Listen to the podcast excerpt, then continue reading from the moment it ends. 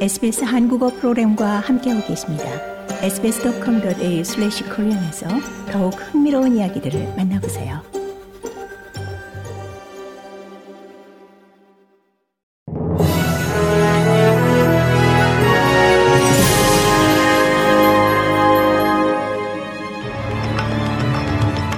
(2023년 12월 13일) 수요일 오후 SBS 한국어 간추린 주요 뉴스입니다.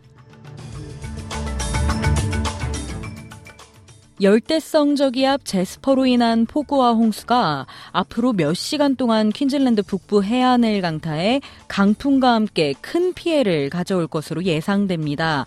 제스퍼는 밤사이 카테고리 1로 하향 조정됐지만 오늘 오후 늦게부터 오늘 저녁 초까지 카테고리 2로 호프베일과 케언즈 사이의 해안을 강타할 것으로 전망됩니다. 많은 주민들은 지난 며칠 동안 느리게 움직이는 사이클론이 도착할 것에 대비해 준비해 왔으며 안전하지 않다고 생각되면 집안에 머물거나 고지대로 이동하라는 요청을 받고 있습니다.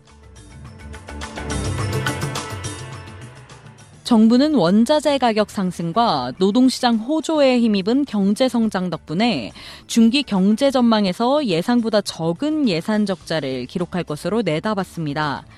적자 규모는 11억 달러로 예상되며 이는 지난해 연방 예산안에서 예측했던 약 139억 달러에 비해 줄어든 수치입니다. 진 차머스 재무장관은 저축액의 92%를 은행에 예치하기로 한 정부의 결정이 부채를 상환하고 여전히 너무 빠르게 상승하고 있는 인플레이션 압박을 완화하는데 도움이 될 것이라고 주장했습니다. 일부 퀸즐랜드 주민들은 주 경제의 성장을 촉발시킨 석탄 로열티에 힘입어 2024년에 추가 생활비 지원을 받게 될 전망입니다. 카메론 딕 퀸즐랜드 주 재무장관은 오늘 중기 경제 예산 검토를 통해 향후 약 2년간 경제가 3% 성장할 것이라고 내다봤습니다. 딕 장관은 생활비 경감의 일환으로 내년 퀸즐랜드의 대중교통 요금도 동결될 것이라고 전했습니다.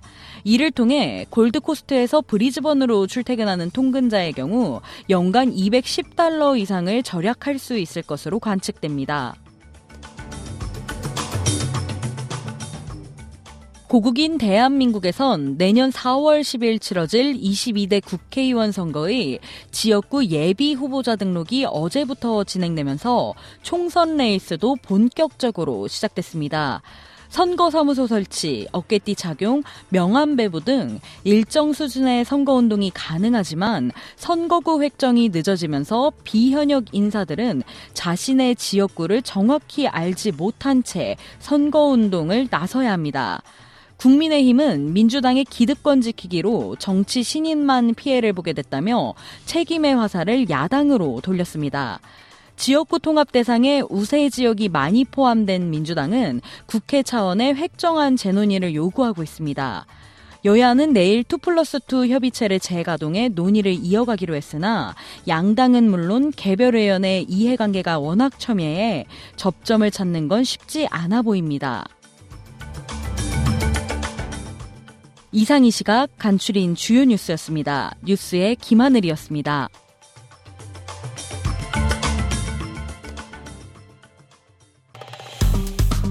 좋아요, 공유, 댓글, SBS 한국어 프로그램의 페이스북을 팔로우해주세요.